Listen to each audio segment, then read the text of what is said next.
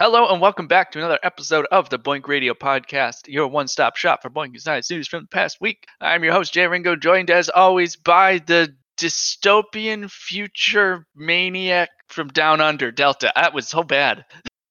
We're in an ice age at the moment. Help.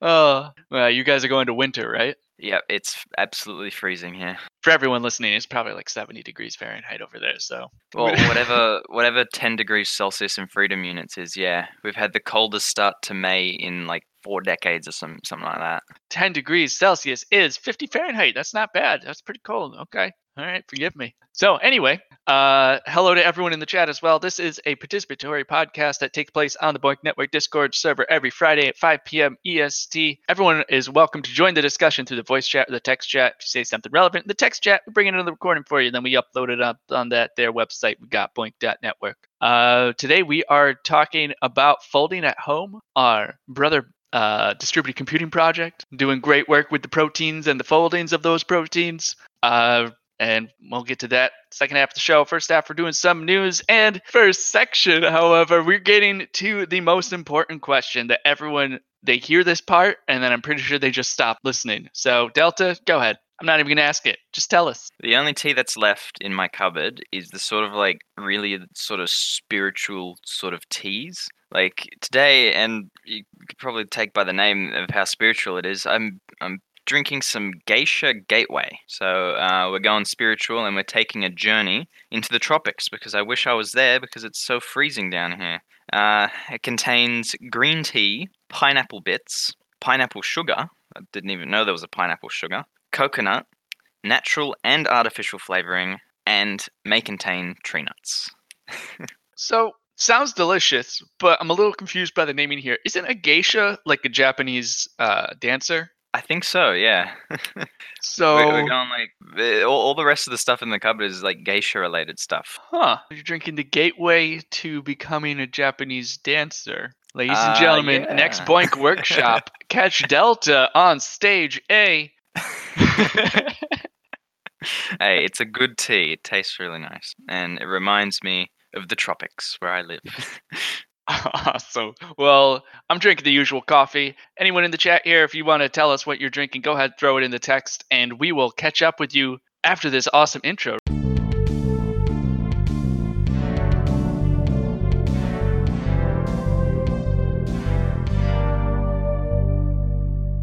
All right, so to kick this off, the most important news of the past week was also the most important news of last week. There is no BOINC Workshop this year. Don't go to Germany in the first week of September. Don't do it. It's not going to happen. Well, I mean, you could go, but there will be no workshop, actually. So that is a shame because this year was going to be uh, the first workshop hosted by a team and a community formed around BOINC, the Rechenkraft team. So, still, hats off to them uh, for even going through the trouble putting this thing together. Uh, but because of the COVID 19s, uh, the school has canceled all uh, gatherings, right? Just like everyone else. So it's a shame, but it's not happening. But at the same time, maybe we can flip this pancake and turn this into something fun.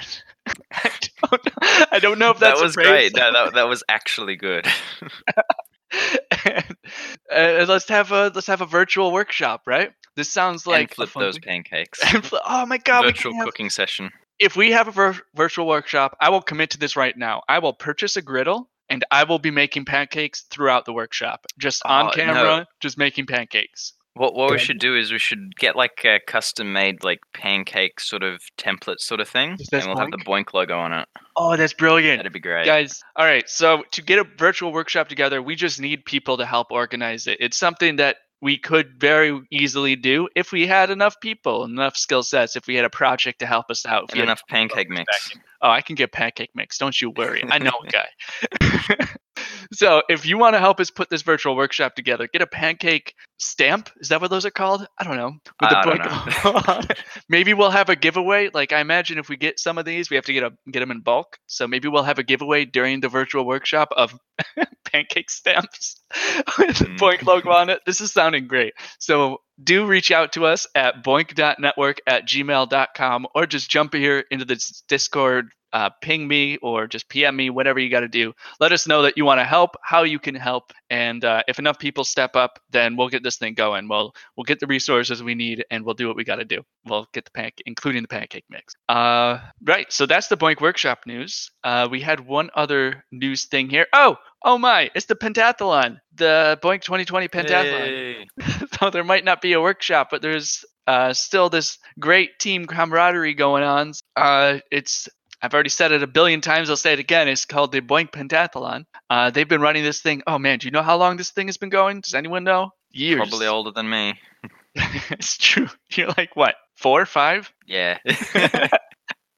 Very well spoken for a five-year-old. Thank you. I went to university last year.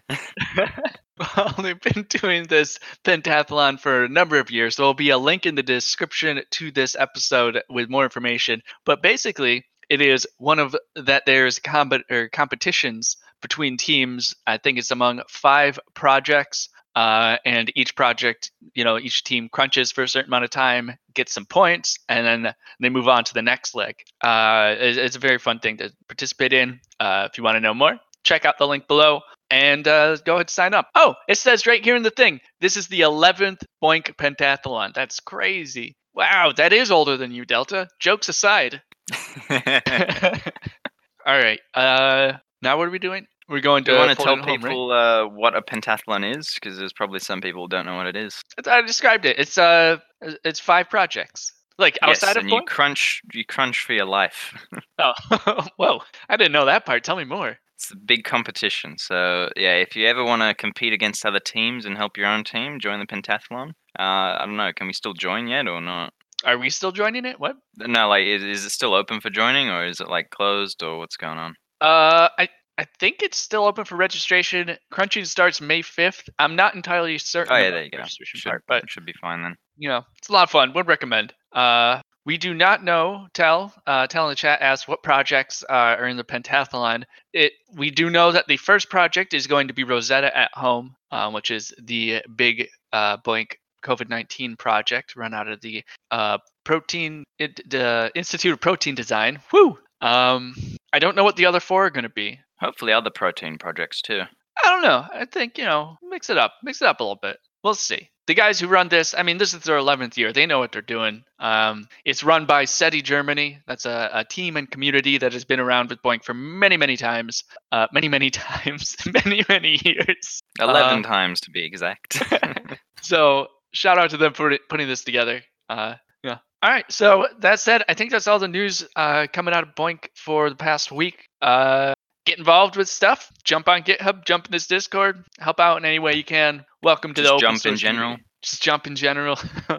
well, be mindful of your neighbors during these trying times. In the ceiling. at home. Yeah. So don't be making any jumping jack noises while your neighbors are are stuck at home below you. Uh, but that said, we're going to move into the folding at home section right after I remind everyone that I've got this feeling deep inside uh, starts with L, ends with Y, and that this podcast is brought to you. I submitted a copyright for that. You actually submitted I'm still waiting. I'm still waiting for it. what if I make a song before the copyright goes through, like a full song? I'll do it. I'll release it during the. guitar. Get get you get your acoustic guitar out. Yeah. Sing it. I'll, I'll release it uh, d- during the uh, virtual blank workshop. Yeah, release as a premiere, starring Jay Ringo. No, no, my name will be Jay Stringo. no, Oh, God no. So anyway, this podcast is brought to you by a group called Library.science. Uh, Library.science focuses on the curation of science news, the creation, creation of science content, the spread of science literacy, communication, and education, and the advancement of the decentralized system of science, that whole Web 3.0 thing that involves the scientific system. So shout out to them and the library community for sponsoring this show. You can catch them at lbry.tv, lbry.com, lbry.org. Take your pick. Uh, LBRY is a uh, content hosting protocol platform, what have you. It's uh, uh, part of the Web 3.0 future as well. So you can do a lot of really cool stuff with it. Maybe some stuff with science too. But that is for another podcast. Uh, but yes, thank you to them for helping with the show. Moving on then to the main topics tonight. Our brother project, unofficially folding at home. so folding at home is a project run out of Stanford, created early 2000s. I don't know the exact details of its creation, uh, but it is a protein folding distributed computing project, solely protein folding. Uh, they have been doing a lot of great work developing the algorithms and the software in order to do effective protein folding. And nowadays, they are doing wonders for bringing people into distributed computing right now. Uh, they were one of the first projects to really start working on the COVID 19 problem uh, by trying to attack the spike protein. Uh, similar, they, they do similar things to what uh, Rosetta at Home does over at BOINC. Uh, Delta will be talking a little more about the science in a second. Uh, but they're they are currently I think they're over two exaflops of processing power, which is absolutely insane. That's more powerful than the top several hundred supercomputers uh, in the world combined. That's not to say that those supercomputers are now irrelevant. We don't need them. Haha, get out of here. But no, they're yeah, get out of here. it's two different types of computing, uh, supercomputing and distributed computing. They're they both have their role to play. They're they're good for different types of uh, tasks, so to speak. But still, that's a buttload of computing, exaflops. That was unimaginable uh, before uh, this very, very relatable problem uh, came up that can be attacked with distributed computing. So, yeah, massive shout out to uh, Folding at Home for all the outreach they're doing, to Dr. Greg Bowman, who's been uh, spearheading uh, Folding at Home for a while now, and everyone over there that's doing the science communications, the, the, the server side of stuff, which is pretty crazy right now and their community, which is doing a bunch of moderation and stuff. We'll have a link to their Discord in the description to this podcast. Uh, you can catch the uh, their Twitter at folding at home, and the at is the letters at there, not the at symbol. Uh, and you can uh, follow Dr. Bowman at uh, at Dr. Greg Bowman, and he talks a lot about the project uh, himself. Uh, beyond that, yeah, I sort of mentioned all the problems they're having. This is just kind of a fun little tidbit because they got so big so quick because they were so good at communicating what the science was that they were doing uh, they ran out of work units really quick. Their servers got overwhelmed, and they just didn't have time to up the infrastructure very quickly. Because, like I said, no one could have imagined that uh, going from barely anyone in distributed computing to all of a sudden being the largest supercomputer in the world was going to happen overnight. So they've actually gotten partnerships with a lot of very major uh, entities like uh, AMD, NVIDIA, uh, just a lot of lot of people. CERN is actually throwing computing power at the project right now. I think someone mentioned in the chat earlier, earlier Linus text text Linus Tech Tips. Text. Let me tell you what emoji on writing your documents. Linus Tech Tips is uh, providing a server to help uh, distribute work units. Uh, so a lot of people have pulled together to help support this project, and it's really, really cool to see. And uh, uh we can all only hope that the people stick around in distributed computing uh, post COVID nineteen and continue to work at Folding at Home and continue to expand their their realms. Maybe Folding at Home will have more projects in the future. Who knows how they're they're planning to operate? I know they're planning to open source their their next release, which is going to be awesome. We'll talk a little bit about that a little later but there's also all these BOINC projects. There's also what did we talk about last week? Dream Labs. Uh, there's just a whole bunch of distributed computing out there, and it, we just hope people stick around past this incredibly relevant problem. Uh, and I will say before I toss it over to Delta that they are looking for a designer right now to redesign their logo, and they're offering a thousand dollars. So that's really cool. This is a great way to get involved with uh, science projects, distributed computing, whatever. If you're a designer, so uh, look on their, uh, their, their Twitter for a link to a Google Doc where you can fill out a form and submit some designs. I think there's two weeks left in that, so you still got time. Check it out. Uh, and other than that, we'll, we'll talk about sort of their open access element a little later. But Delta, can you explain to me the science behind folding at home, please? Oh, it's science time. Let's go. okay. So, um, folding at home focuses on a number of different issues. So, um, namely cancers, uh, genetics as well, a little bit. They also focus on um, certain diseases such as Alzheimer's and Parkinson's, and also other infectious diseases such as I think it's called Changas disease, and uh, obviously now COVID 19. And so they do a number of different processes, but the main sort of stuff that they do is essentially, as we keep talking about here, probably nonstop for the last month, is they essentially find possible drugs to help treat some of these diseases. And so what that involves is finding that lock and key that uh, that key that fits into the lock of the of the protein or the spike or any part of the disease really. And essentially the point of it is we want to go from having to test 2 billion different proteins in a lab to only testing around 100 and then reducing that even down to only about 10 things that we have to test in the lab. And so we're finding, we're trying to find existing drugs and sometimes new drugs that are safe and effective and cheap as well to synthesize. Cool. So some of the science stuff that they they do is um, mainly just the typical stuff that we've talked about, just like Rosetta at Home also does, is mainly molecular dynamics. So that's where we simulate at the molecular level with all the atoms the physics that actually goes on, how they jiggle around, um, how they move, how they fold, how they latch onto things, how they bind, all that sort of fun sort of chemistry stuff. But they also do some other stuff, uh, which is actually pretty interesting. Uh, they take advantage of what's called thermodynamics. So we before we get into thermodynamics, we have to talk about the fact that computers aren't exactly accurate. So running the molecular dynamic simulations are pretty hard and they have to have some pretty good accuracy. And these computers this computer software does have some pretty good accuracy but of course we have shortfalls with computing and sometimes we get excuse me some really um, really literally impossible situations. Like a protein sort of binds into itself and like creates like a knot or something like that. And so that's just not possible. But we take advantage of thermodynamics because of what's called the state function. So I'm not going to explain that because that's just a whole bunch of crazy mathematics. But essentially, if you go from one state to uh, one valid state to another valid state, you have to it pay doesn't taxes. matter how you, yeah, you have to Sorry. pay fuel tax.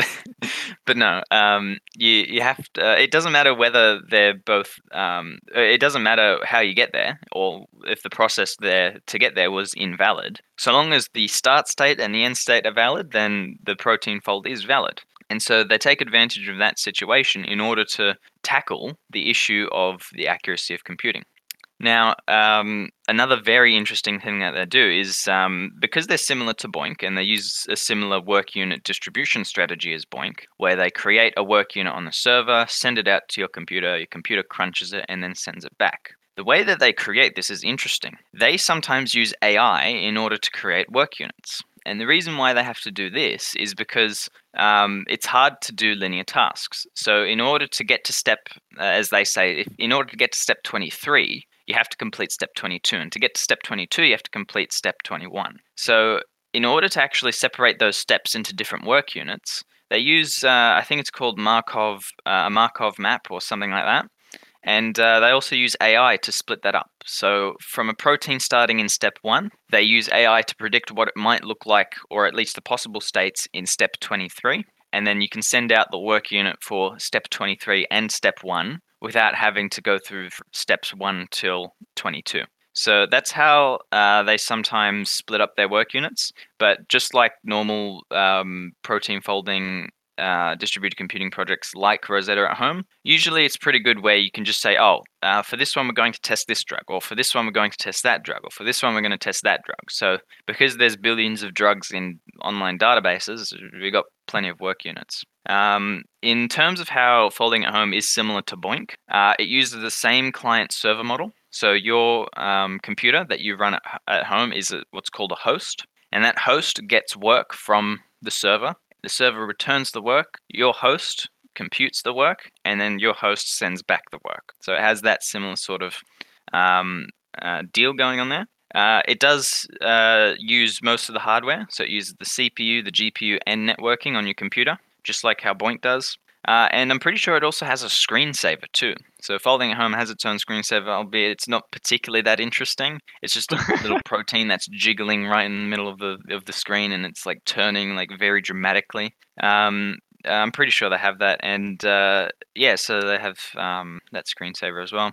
Fun fact also, uh, Folding at Home actually uh, delved into web computing. So they actually developed a page um, called, I think it's nacl.folding workathome.org, if I'm not mistaken. It's currently down, um, and oh, the page is not down, but the, the work units for it are down because uh, the web computing stuff that they actually use, which is called NACL, um, is not supported anymore. So um, they used to do web processing, so you can load up on lo- load up that computing onto a web browser, maybe at your university or something like that, while you're mm, attending a lecture, uh, or at, if you're at work, you're bored. Instead of just sitting there browsing um, social media, you can load up Folding at Home and run it on the browser.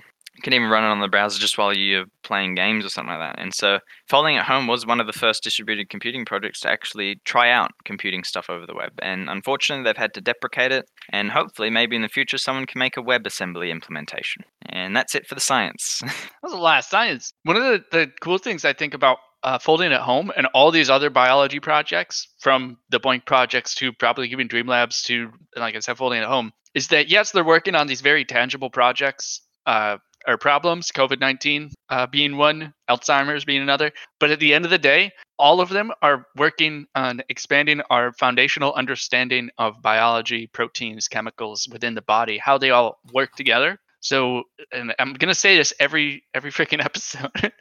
so the the next time this pandemic happens, uh, we're gonna understand viruses and how diseases work essentially so much better and we'll be able to react faster and more efficiently. Like and that's why we want people to stick around in distributed computing and uh, protein simulation and all of these projects after the covid-19 problem passes. And that's why we wish they were all here through the 2000s because well we might have been able to react faster and save some lives if we had these if we knew how viruses worked. Uh, so that is my plea to everyone. Stick around because yes, we're solving these tangible problems, but th- we're we're doing foundational science with all of these projects, even the ones that aren't biology, like the space projects. We're just like looking for for stuff in the sky. Aliens, man.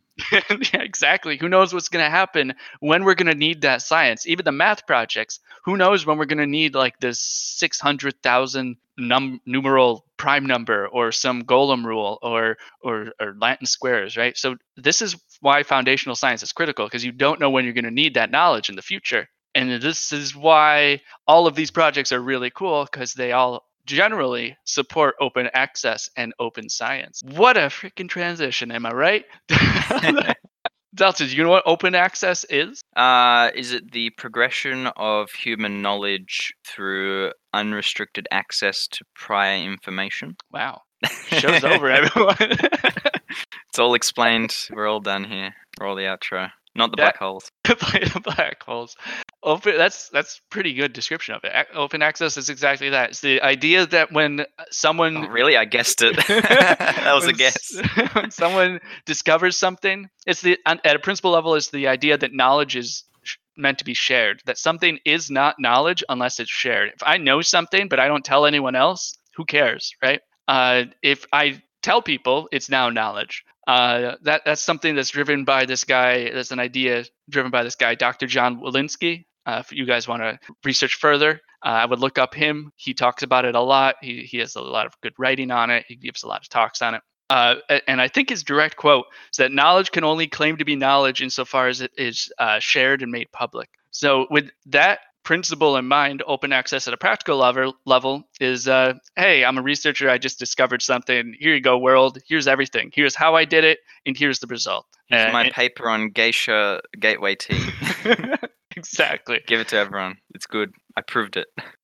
so what that does is uh, one of one of the easiest ways to to understand why sharing your knowledge once you discover something is very very very important, particularly to what I think Delta included in his very brief and succinct description definition, uh, it, this idea of continuing education is uh, the, the good example is of doctors. So when you go to a doctor because you're sick and the doctor doesn't know what you have, uh, they're just not good. They don't just go home and then realize what you have and come back. They go home and study. And the way they study is they look at these journals that have all the, the diseases and, and, and symptoms and, and treatments for these symptoms and what happened and how doctors respond to certain sicknesses.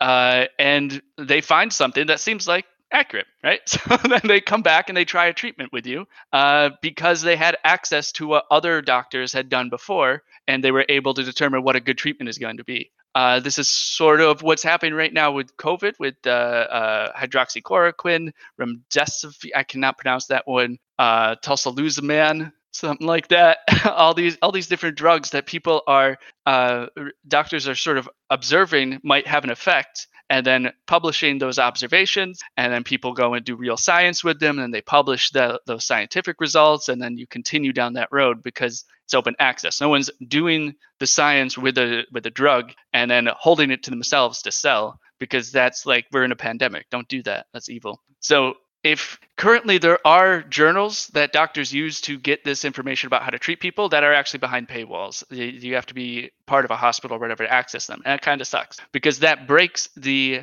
uh, principle of continuing education. So, in the same example where I'm sick, I go to a doctor, they go home, they research based on the sharing of knowledge in their network, and then they come back. If I can also read what they're reading, I'm going to go home and research as well. I'm not going to come up with the answer. I'm just average Joe over here. Just, you know, I hate that we use Joe, but I'm just average Joe. He's Alice instead. Al- Alice and Bob.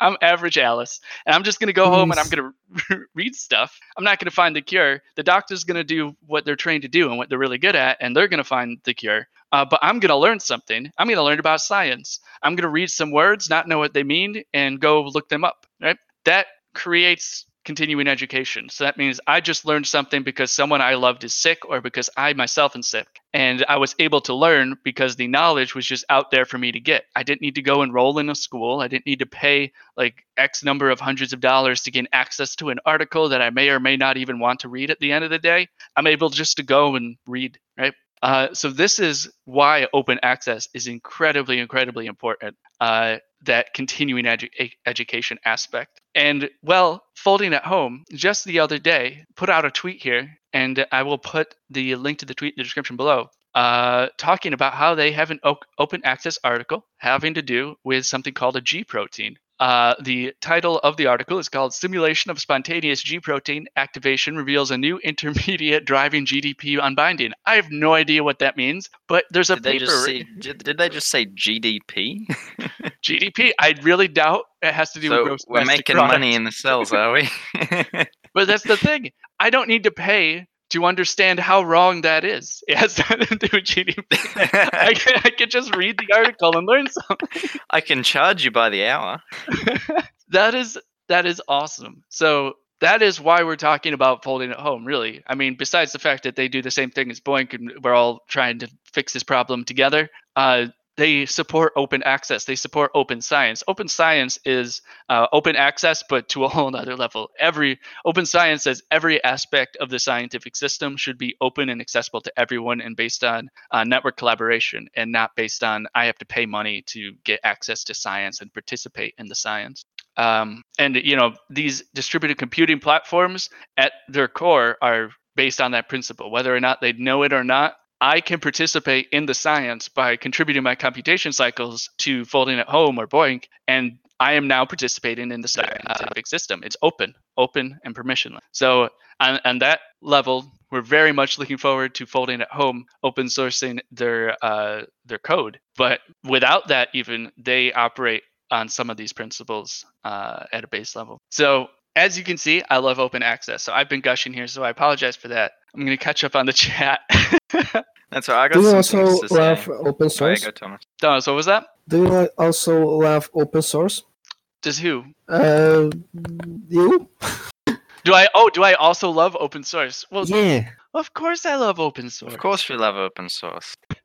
open source and open access. Like uh, open access seems to be like open source, but in in science. And as you said uh, in your uh, uh, lecture, it's really important Yeah, and I heard progress. Absolutely. And there's a good comparison between the two. So you can they're they're very very similar in that you know in open source the main principle is you can view the code tinker with the code and and that's basically the main principles and open access you can view the science and the methodology behind the science and then go and tinker with it yourself uh, without having to pay and but there is a difference so with open access i could produce a methodology that uh, produces a result and open access that. But then when I go build the thing that uses the result of that open access science, I don't need to open source that product at the end of the day. So I can be open access with a profit motive still. Uh, but you know, I love open source too. So hopefully someone thinking like that will make the research open access and then make the product open source and then stand beside the product and make money that way instead of standing in front of the product to to to block access to that product. And because- watch that money printer go. Uh, Jeringa, I have a curveball question for you. what? Is a library an open access source of information? That's a very good question. Shout out to, to all the libraries out there, first of All all. the libraries, including the ones without any um, vowels, including the ones without any vowels.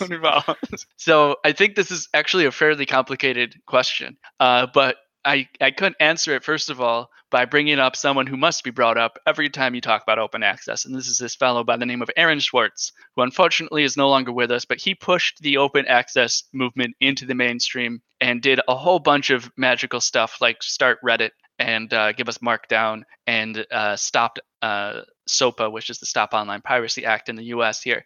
Uh, and he got in trouble for going to a library and taking what was in the library and putting it online so anyone could access it because the way people accessed that information they had to pay to get it but it was still arguably public information so it's it's very it, it, it's hard to say Are you right saying it's a gray area? yeah Yeah, that's fair enough. like I I think all the information in the library should be digitized. You know, the Library of Congress is digitizing stuff, and they generally are are free and open access. But there are people out there that will make money by any means necessary, and at the end of the day, that does more damage than it does good. Even if you make the money and you give it all away, if you just made the knowledge free, so anyone could use the knowledge, that would improve people's lives so many times over, right? yeah, I, I There think is also the free beer and free freedom argument for libraries because uh, you you generally have to pay a library membership to to get into the library, but the the fee is not for the information. The fee is for maintenance of the building and uh, the physical stuff. like the record keeping. Yeah. So once things, uh, Tal says in the chat here, they're they're already doing it all over the world. They digitize the library. So once everything's was gonna say digital, that is a good idea free. for now that we're in lockdown. I think it'd be great to have a digital library. Download the PDF and then upload it again. No one else can have it until you finish reading it. Well, ebooks are gonna great library. they're gonna be so great. Uh, my friend just uh, forgot to return to a book the other day, and he got a I think it was a hundred and fifty dollar ticket. And you know, once he, yeah, once he brought the book back, they charged him twenty dollars, which still is too expensive. But at the end of the day, they're just protecting their property, right? They, if he Mm. stole the book, then no one else can borrow it. But if it's a digital book, well, that doesn't matter. You don't need to return it. No one gets to needs to be charged one hundred and fifty dollars. And then you also get over the access part. Like, um, there, there's a lot of layers with open access. Like, uh, the the article might be open access, but the property, the intellectual property within the article might be owned by one of the very, very, very few publishing houses in the world, and uh, that's like awkward. Uh, so yes, it's open access, but do I really have access to it? Uh, is it really accessible? That sort of thing. So th- there's a lot in open access. If anyone is interested by my, or if their interest was piqued by my my diatribe, definitely dive into it. It's really fun. It's a fun field. I was going to say, this reminds me of the time I went to the library and I wanted to um, borrow one of the political books. I wanted to learn a bit about uh, the Australian government. And um, I, I was only, I, I couldn't find it on the shelf. So I asked the, I asked the ladies at the counter, I said, hey, do you have this book? And they said, oh, it, it looks like it's not here. Um, I, it looks like the person that's had it has had it for like a year now and has never returned it. So uh, it's likely they stole it for political reasons. Ah, good times. Oh, cool. Phoenix Archer is saying in the chat here there's this guy, Jason Scott Sadofsky, more commonly known as Jason Scott, who's uh, an archivist and historian who uh, has been called a figurehead of the digital archiving world. So there is a name you can look up if you want to learn more about digitizing um, books. So to wrap this up, then, I guess, as the conversation continues in the chat, uh, we will end with a salute to our fellow distributing computing project Folding at Home and for their support of open access. Uh, here's hoping more things get open in the future. A salute to all the BOINC projects out there that are also open access, open data, open source. Um, and you know, there's this thing called open educational resources, which also support the, the main principle of open access of continuing education, um, or continuity of education, sorry, uh, where the tools to educate people are made free. So that would be awesome. Oh yes, yes. Tauston brings up a great, great example. So when I was talking about how the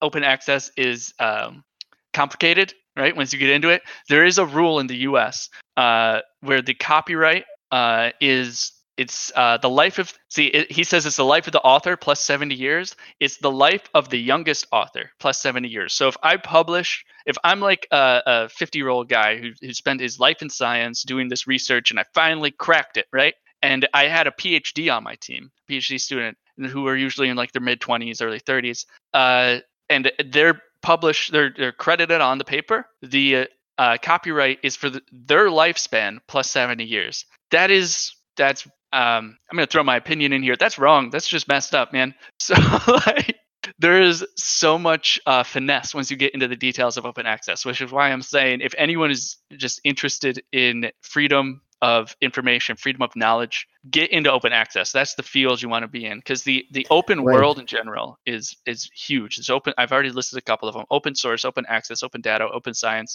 uh, uh, open educational resources. There's many different ways you can approach this uh, decentralization of knowledge, but open access is one of, at least to me, one of the most interesting ones. Thomas, were you going to say something? Yeah, I was just uh, confused. Uh, if you publish a paper, is it still like in your copyright so you can say that only few people can read it it's i believe not... that if you publish a paper it's uh, it becomes part of like uh, a public domain where, where they still have to uh, like uh, give credit if they cite but it's uh, accessible to everyone who has access to it. Oh man you're gonna make me talk for like two hours. So there's another aspect to this which has to go to ownership of knowledge. Um, so uh, no no no i'm just just about the text the, uh, the, the yeah. right to to the text. Right so not to if, the knowledge. if i publish something uh, because there is uh, intellectual property and i don't want to get into that. Okay okay.